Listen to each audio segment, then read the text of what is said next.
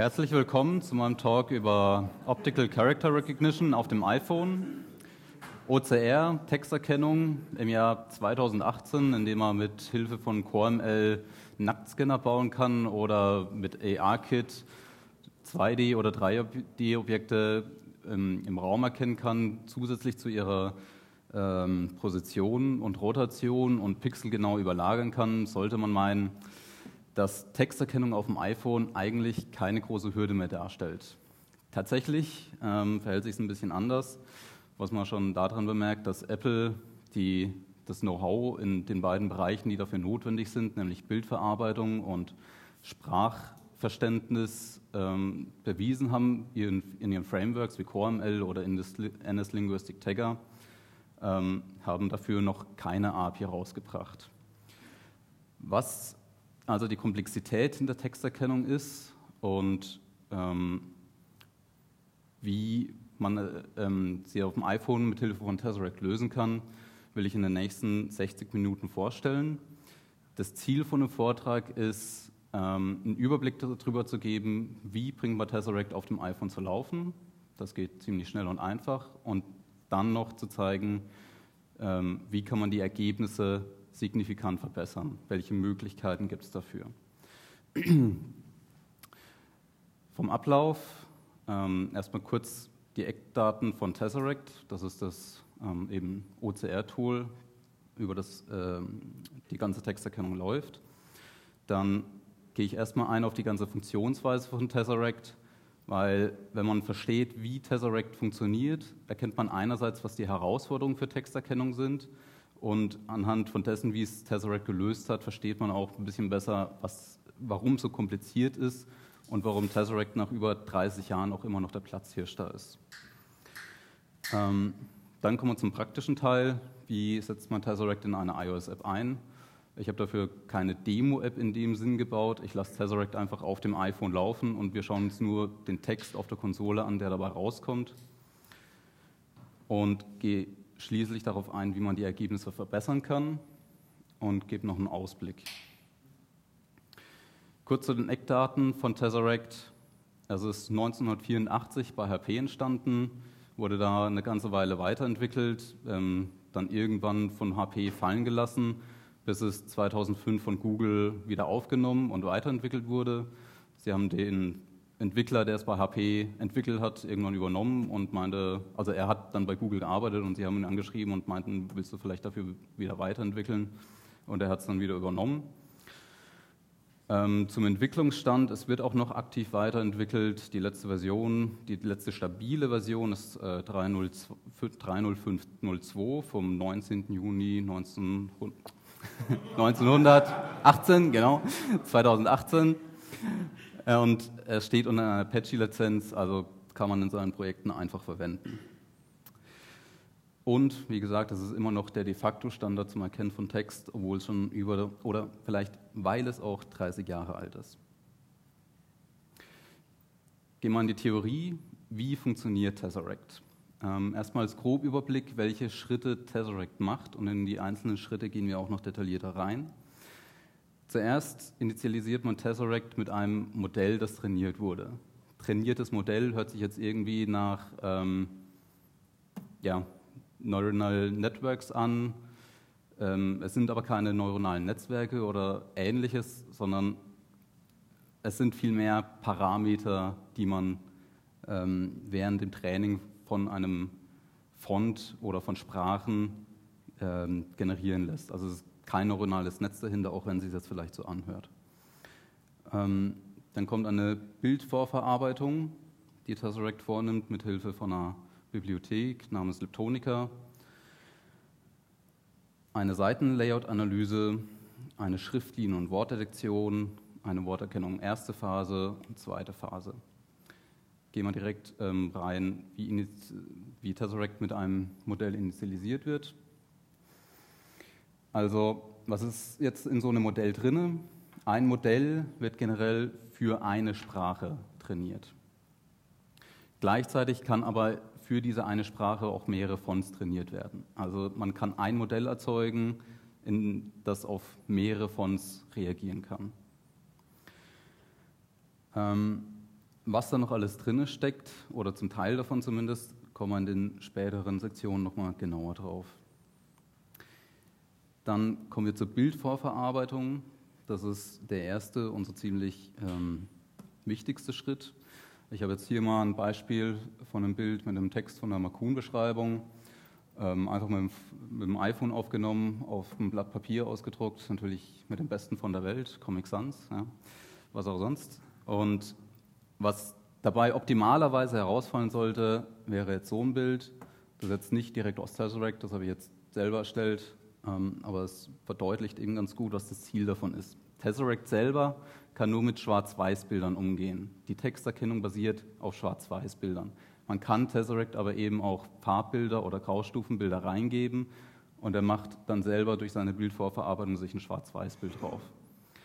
Im besten Fall funktioniert das genau so, aber nur zur Veranschaulichung auch mal ein anderes Bild, auf dem man jetzt einen großflächigen Schatten sieht von dem iPhone, wie ich es gehalten habe und noch einen Finger dabei.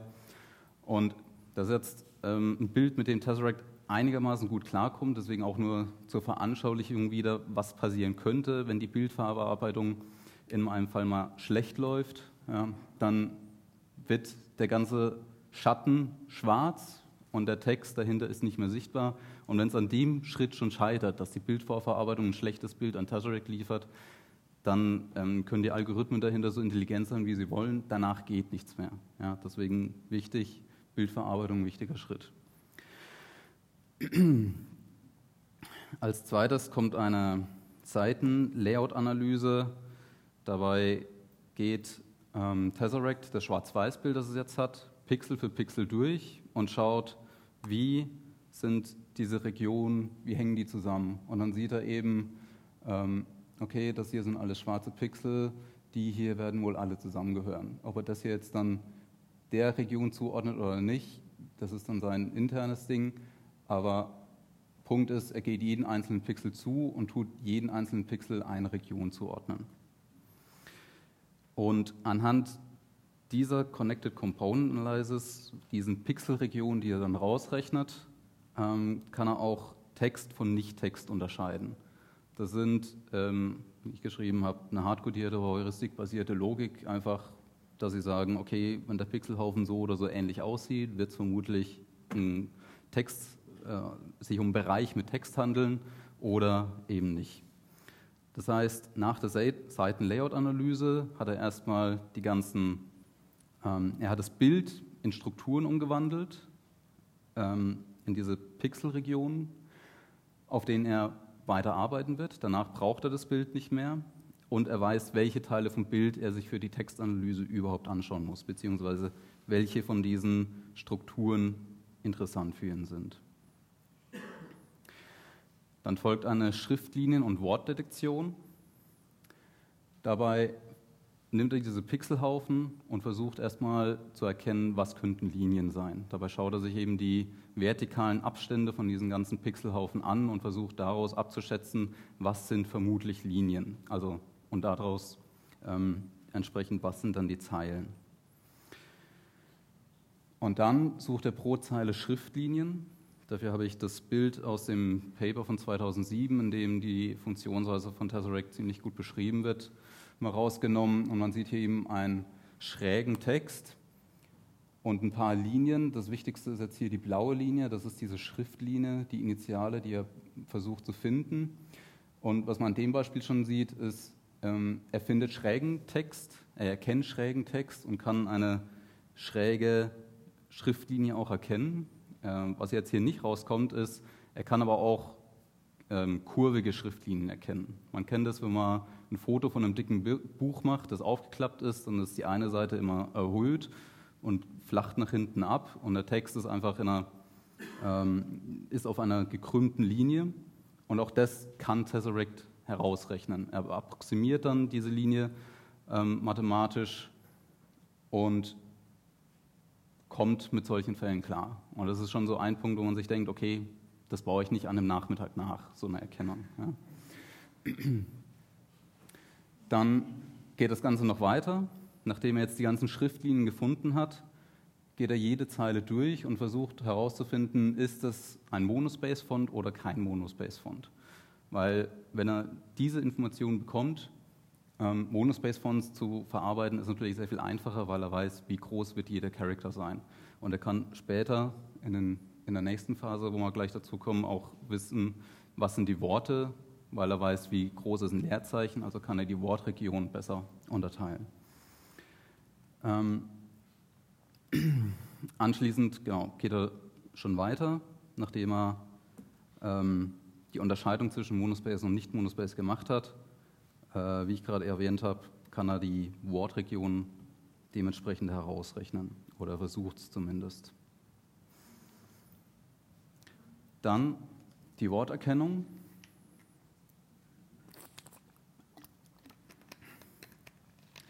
Davon gibt es zwei Phasen.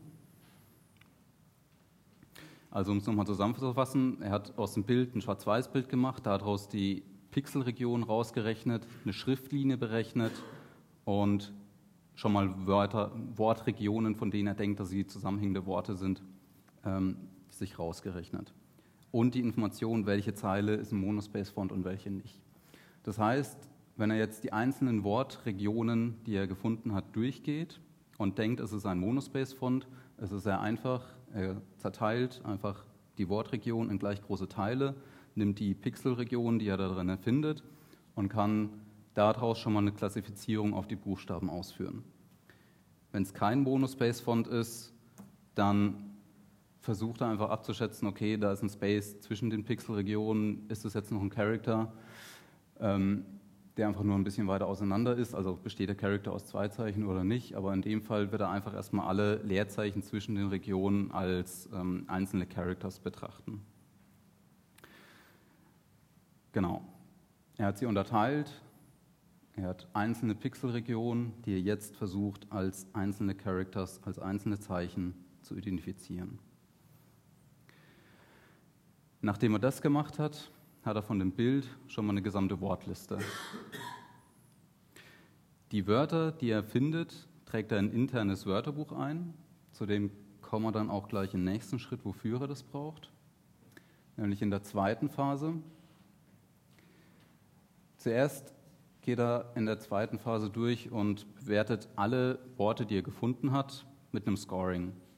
Das macht er, indem er alle, jedes einzelne Wort mit einem Wörterbuch vergleicht. Dieses Wörterbuch ähm, wird beim Training von Tesseract von, dem, von der Trainingsdatei, von dem Model verwendet. Und er vergleicht es eben auch mit dem internen Wörterbuch. Das hat ähm, den Vorteil, wenn man jetzt ähm, Text scannt und er hat fachspezifische Wörter, die in einem Training jetzt vermutlich nicht vorkamen, dann würde das Scoring von dem Wort recht niedrig setzen, weil er denkt, das Wort kenne ich nicht, ähm, das habe ich wahrscheinlich falsch erkannt.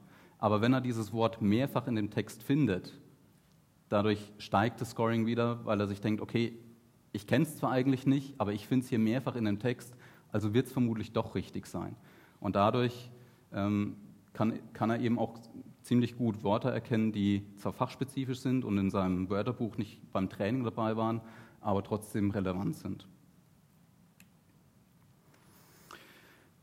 Dann geht er diese ganzen Wörter durch. Er hat ihnen Scoring zugeteilt und diejenigen, die, deren Score zu niedrig ist, ähm, von denen nimmt er die Zeichenketten und unterteilt sie weiter. Das ist auch wieder ein gutes Beispiel ähm, in dem Paper, wo man hier jetzt sieht, das ist, ähm, hier hat er das A und R in eine Pixelregion zusammengefasst. Vielleicht war hier irgendwelcher Dreck auf dem Papier oder sonst irgendwie Schmutz und deswegen hat er die beiden hier Zusammengefasst, das Scoring von dem Word wird wahrscheinlich ziemlich schlecht sein.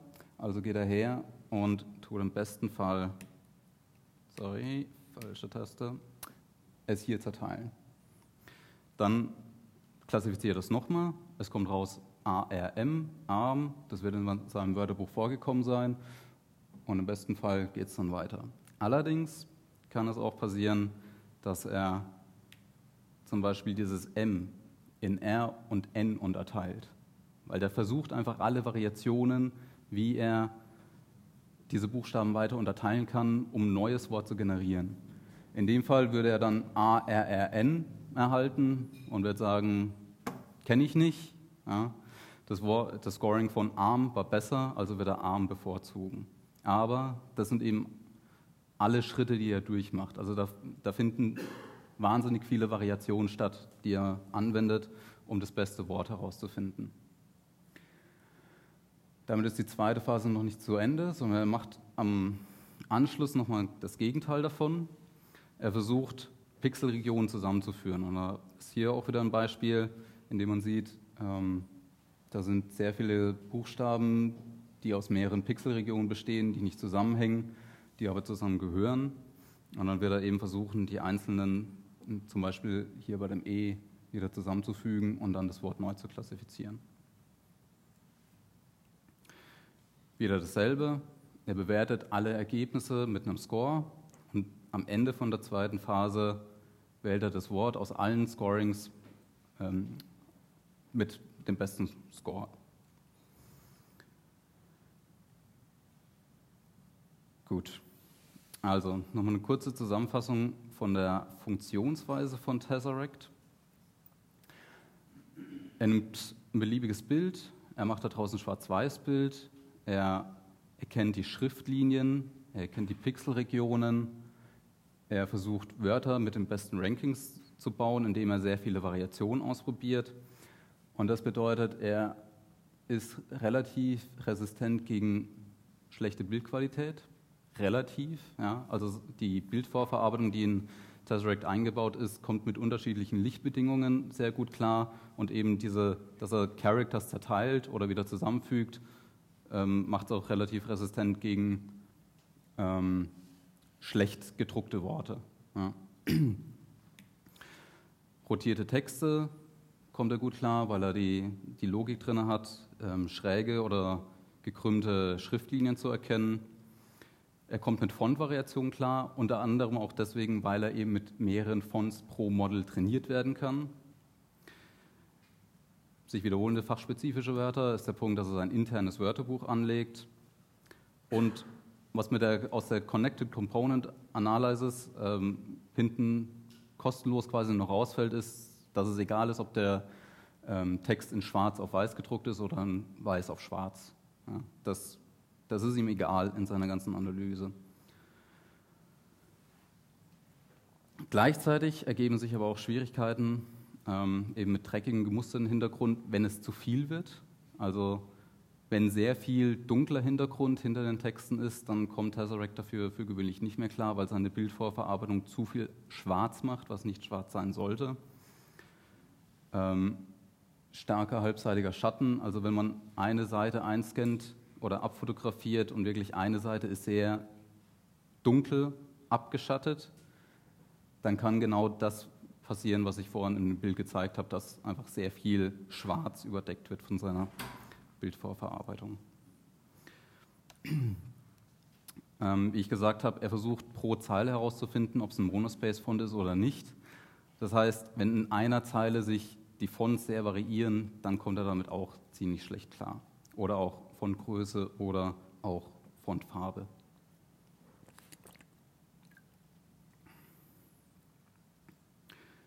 oder falls die Fonts zu stark von den Fonts abweichen, mit denen sie trainiert wurden.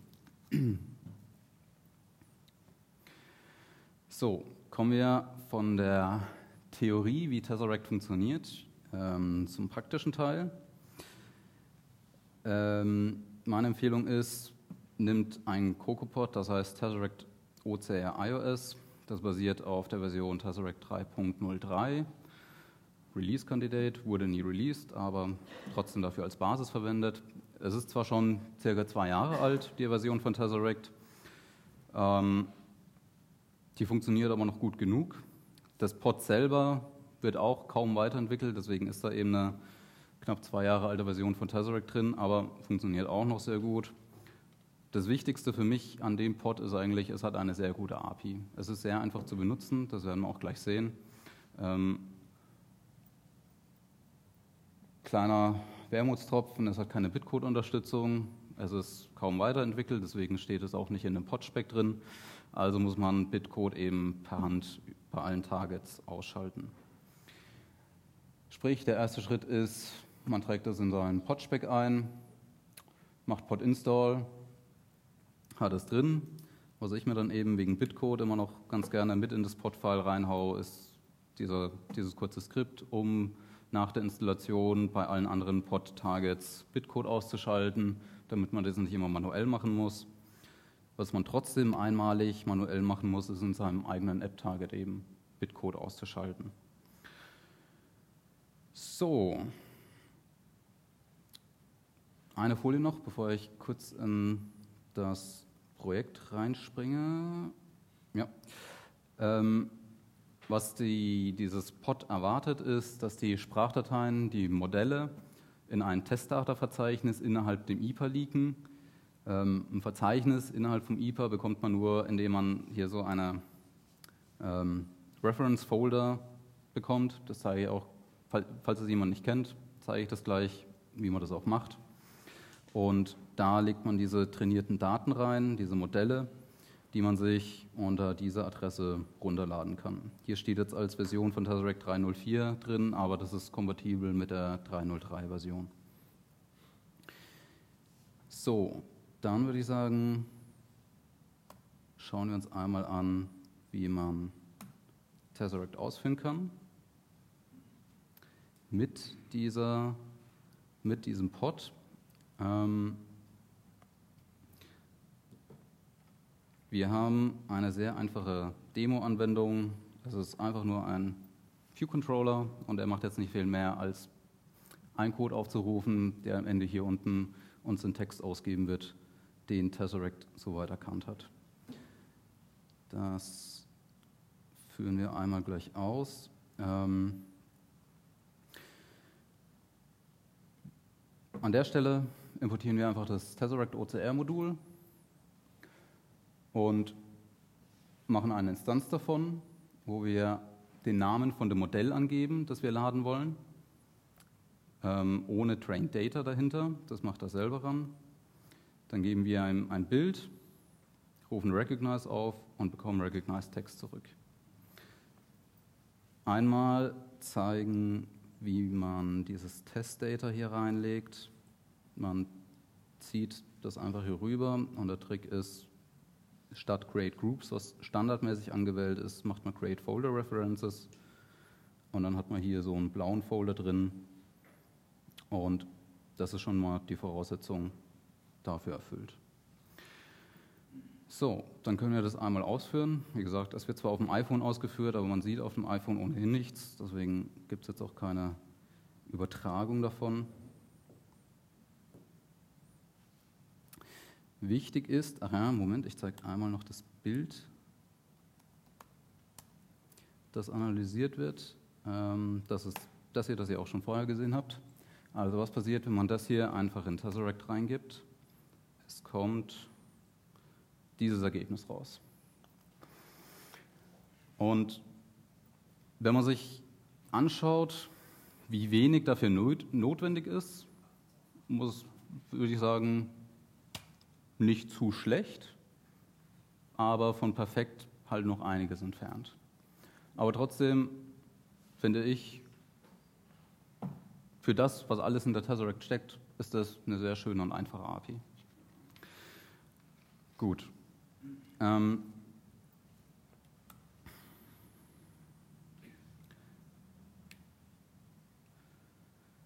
das habe ich gezeigt. Ähm, nur als kurzer Hinweis noch, wenn man mehrere Sprachen erkennen will. Also wenn man weiß, dass man Texte abfotografiert, in denen äh, Wörter von mehreren Sprachen vorkommen, dann lädt man sich einfach das zweite Modell ähm, von der Seite runter, legt es mit in die App und kann die hier mit Plus verknüpfen. Und dann verwendet Tesseract einfach beide Trainings dafür.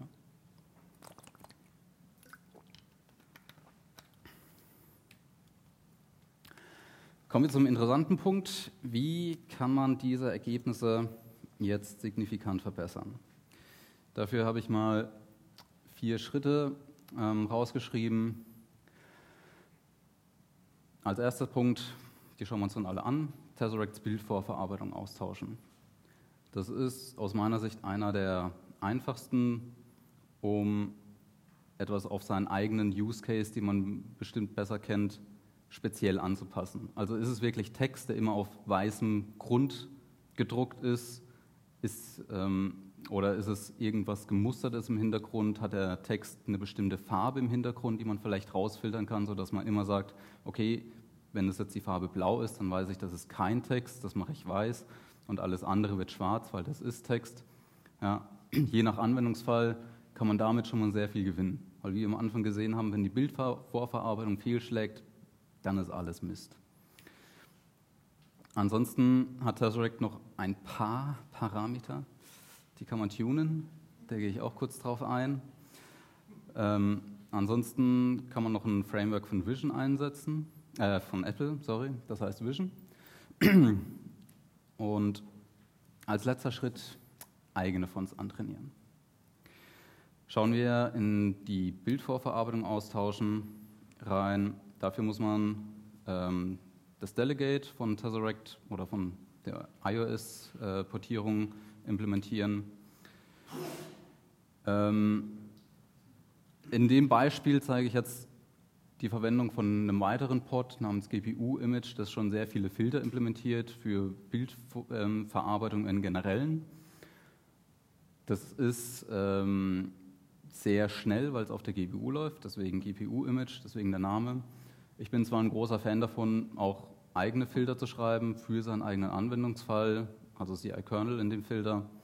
Ähm, die laufen genauso schnell und man kann es mehr spezialisieren, aber wenn man es mal rumprobieren will, bietet GPU-Image schon mal einige Filter, mit denen man rumprobieren kann. Genau. Ähm, da springen wir auch direkt wieder in den Code. Und zwar in Demo 2. Das, was sich an der Stelle zuvor geändert hat, ist, wir importieren an der Stelle GPU-Image und setzen uns als Delegate von Tesseract. Und in dem Delegate implementieren wir dann eine Methode, die Preprocessed Image, die bekommt ein Image rein und gibt ein Image zurück. In dem Fall habe ich den ähm, Luminanz-Threshold-Filter von GPU-Image genutzt. Der macht zwei Sachen. Erstmal wandelt er es in ein Graustufenbild um, anhand von, wo er die ähm, Helligkeit von jedem einzelnen Pixel berechnet. Und dann kann man anhand von einem Parameter, den Threshold, noch angeben, ähm, ob die, also wie, welche Pixel, welche Graustufen in Schwarz und welche in Weiß umgewandelt werden soll. Er liefert dabei, arbeitet auf Werten zwischen 0 und 1. 0 ist schwarz, 1 ist weiß.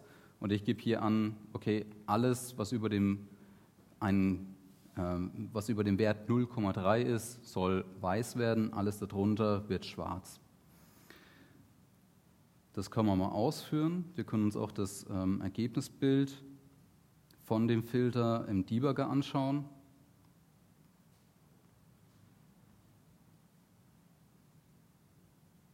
Wenn man natürlich die zweite Demo startet.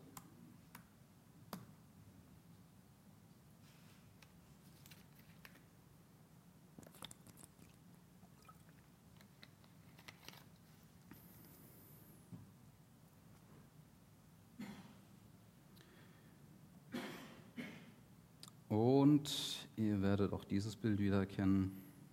Das ist genau das, was ich auf der Folie auch gezeigt habe. Und das ist eben schon ein quasi optimales Bild. Es ist kein Dreck drauf, keine ähm, Unebenheiten, also fast optimal. Dann kann man sich anschauen, was Tesseract daraus macht. Und Verglichen zu vorher ist es auf jeden Fall besser. Wenn man das Aromatische anschaut, das war vorher irgendwas ganz anderes auf jeden Fall. Leider haben wir immer noch den Oktober drin und erntereif. Das liegt abs absurde, ja. Ähm, das liegt hauptsächlich auch daran, dass es Comic Sans ist, mit dem ähm, das Model nicht trainiert wurde. Ja, deswegen gibt es hier diese äh, kleinen lustigen Unterscheidungen. Aber insgesamt ähm, ich habe es auf den Folien auch nochmal drauf. Die, für die Unterschiede, also das ist der ähm, Zustand vorher, ohne unsere eigene Bildverarbeitung. Hier das Aromatische eben nochmal, das ist ähm, schon krass und Zeit, das ist ein Plus statt ein Ist und ja. Und da im Vergleich ist das hier schon um einiges besser. Einfach wieder mit ein paar Zeilen Code, indem wir die Bildverarbeitung ausgetauscht haben. Das ist jetzt natürlich auf diesen Anwendungsfall hier äh, spezialisiert. Ja, nicht, dass ihr jetzt hergeht und sagt, ja, jetzt mache ich GPU-Misch, äh, mache den Threshold, setze ihn auf 0,3 und perfekt. Äh, schon wird es einfacher, schon wird es besser. Das ist natürlich mit sehr viel Rumprobieren auch verbunden. Ja? Also ähm, ihr macht ein Bild, gebt es in Tesseract rein, tauscht die Bildverarbeitung aus und sagt, oh, das wurde besser, dann macht ihr ein anderes Bild, das wurde schlechter. Und das wird euch in dem ganzen Prozess immer wieder gehen. Man muss einfach da sehr viel ausprobieren auch Kombinationen von Filtern, ähm, um ein Gefühl dafür zu kriegen, wie man es für seinen eigenen Anwendungsfall ähm, optimieren kann. Soweit auch schon zur Bildverarbeitung, Vorverarbeitung. Kommen wir zu den Tesseract-Parametern. Man kann sich Tesseract auch über Brew auf Mac installieren und wenn man das auf dem Terminal ausführt, kann man sich mal die Parameter ausgeben lassen. Das sieht dann zum Beispiel so aus und dann geht es noch weiter und weiter und weiter und dann kommen noch 650 andere Parameter. ähm, ja, wenn man mal einen ruhigen Abend hat, ähm, kann man sich die alle mal durchschauen. Ich habe jetzt als Beispiel mal ähm, für den konkreten Anwendungsfall zwei rausgesucht, die eine Verbesserung ähm, hervorbringen. Das ist zum einen Textort min x-Height. Das gibt an, wie hoch muss ein Character, also ein, oder eine Pixelregion, sagen wir so, mindestens sein, damit es als Character erkannt wird. Und ich setze eine Blacklist von Zeichen, und das ist dieser äh, Backtick, glaube ich, der fehlerhaft äh, hinter ein paar Buchstaben stand und sage einfach, den gibt es nicht. Ja. Es gibt auch eine Whitelist, aber das heißt nicht, dass alles, was man in der Whitelist setzt, das Einzige ist, was er erkennen kann. Also wenn ich hier als Whitelist A, B, C, D, E, F, G in Groß-Kleinschreibung und ähm, Zeichen die Zahlen reingebe, dann erkennt er das hier immer noch. Ja, also wenn man wirklich sagt, dieses Zeichen gibt es definitiv nicht, muss man die Blacklist verwenden. Können wir auch kurz wieder in das Beispiel reinspringen, wenn der Cursor kommt.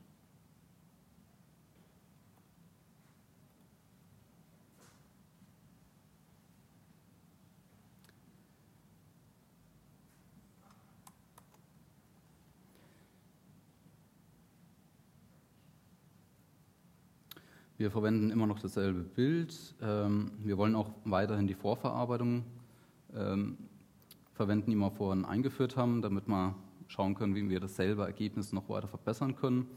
Und dann setze ich eben diese Variablen, führe das darauf aus.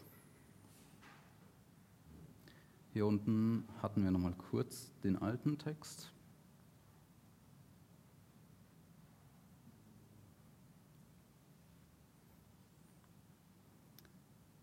Die Vorverarbeitung läuft immer noch, der Breakpoint war noch gesetzt. So, und jetzt sind diese komischen Zeichen schon mal raus.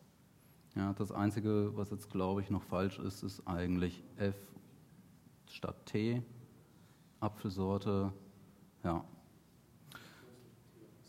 Ah, ja, genau. Also würde ich sagen, geht schon mal in die richtige Richtung auf jeden Fall. Abgesehen von den Parametern, die zwei hier, ähm, kenne ich jetzt noch ein paar, okay, das sind nochmal die Unterschiede, ein paar andere interessante. Ähm, eben die Blacklist, Whitelist, das ist sicherlich immer sehr hilfreich. Ähm, Noise, Age Fract und Textort Heavy NA. Ähm, der hier macht Noise Reduction, und zwar rigoros. Er sagt einfach, alles, was irgendwie nicht ganz nach Character aussieht, haue ich jetzt einfach mal weg. Ähm, also es ist ein Null-1-Schalter. Ja, entweder man macht es an oder macht es aus. Und das hier ist so ein Parameter, ähm, da sagt er, alles, was über einer gewissen Character-Höhe liegt, werde ich jetzt nicht mehr als ähm, Character mitinterpretieren. Das ist so ein Verhältnis zwischen 0 und, ich weiß nicht genau, 0,1 oder so, was man angibt muss man einfach mal mit rumspielen. Ähm, ein paar andere interessante Parameter sind ähm, diese hier, diese Load irgendwas, Dog. Äh, in dem Training werden für die ganzen äh, Sprachen oder in den Modellen, die Tesseract mitliefert, ähm, sehr viele sprachspezifische Dinge mittrainiert. Zum Beispiel die Worthäufigkeit ja, man, oder Buchstabenkombinationenhäufigkeiten oder auch ähm, welche Characters werden leicht miteinander verwechselt. Also R und N hintereinander kann zu einem M werden und genauso ein M könnte ein R und N sein. Das sind tausend Informationen, die beim Training mitgeliefert werden und in diesem Model mit drinstecken. Und es gibt Fälle, in denen man die nicht mitladen will. Ja, zum Beispiel, wenn man eine App machen wollte, die Einkaufszettel scannt, dann stehen da nie die kompletten Worte drauf. Das heißt, das Wörterbuch und diese ganzen Wortinformationen, die da drin gesteckt haben, bringen ihm nicht sehr viel weiter.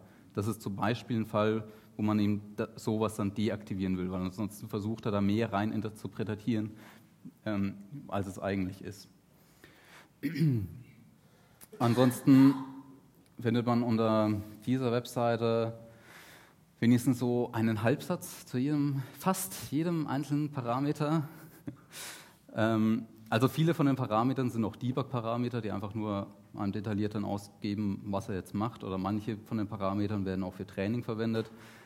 Und es gibt auch viele Parameter, die wirklich sehr, sehr speziell sind. Ich meine, dieses Age-Fract, dass man sagt, über einer gewissen Charakterhöhe ignoriere alles, finde ich schon relativ speziell, aber man kann eigentlich fast alles einstellen. Ja? Und wenn man wirklich sich mit seinem Anwendungsfall auskennt und weiß genau, welcher Text da reinkommt, vielleicht findet man genau den Parameter, den man braucht.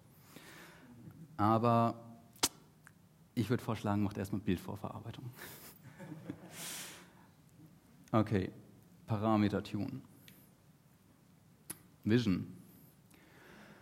Was hat jetzt Vision damit zu tun? Ein Apple Framework, obwohl ich ja gesagt habe, Apple hat kein Framework rausgebracht, das Text erkennen kann. Aber Apple hat ein Framework rausgebracht, das erkennen kann, wo Text ist auf einem Bild. Naja, ich formuliere ein bisschen weiter und erzähle einfach. Ähm, also Vision ist ein Framework, das ähm, auch für CoreML verwendet wird, um die Bilderkennung zu machen ähm, es bietet neben Text- und Bilderkennung noch ähm, Gesichtserkennung oder auch, wo sind Rechtecke auf, äh, auf einem Bild, kann es einem auch noch ausgeben lassen. Das sieht gut aus. Fast. Ähm, sehr gut. ähm, genau, es ist ab iOS 11 verfügbar kann rechtecke Gesichter, Barcodes oder zum Beispiel eben auch Text erkennen. Es kann noch einige Sachen mehr, da werdet ihr morgen im Nacktscanner-Talk, sofern ihr den besucht, auch noch ein paar Sachen drüber lernen. Und die Texterkennung, die darin implementiert ist, ist auch unabhängig von Sprache und Font, äußerst performant. Und die Idee, die dahinter steckt, warum man das jetzt verwenden sollte, ist, ähm, man lässt sich von Vision erstmal zurückgeben, wo ist Text den Bereich schneide ich aus und nur noch den Bereich gebe ich an Tesseract. Ähm, ich habe dafür in der Demo ein anderes Bild gewählt, weil das bisherige Bild war eigentlich komplett mit Text ausgefüllt. Dann ähm, sieht man natürlich kaum einen Unterschied. Dafür habe ich ähm, folgendes Bild. Einfach selber Text, äh, auf Papier ausgedruckt, auch wieder abfotografiert. Das ist mein sexy Knie da hinten. Ja. Und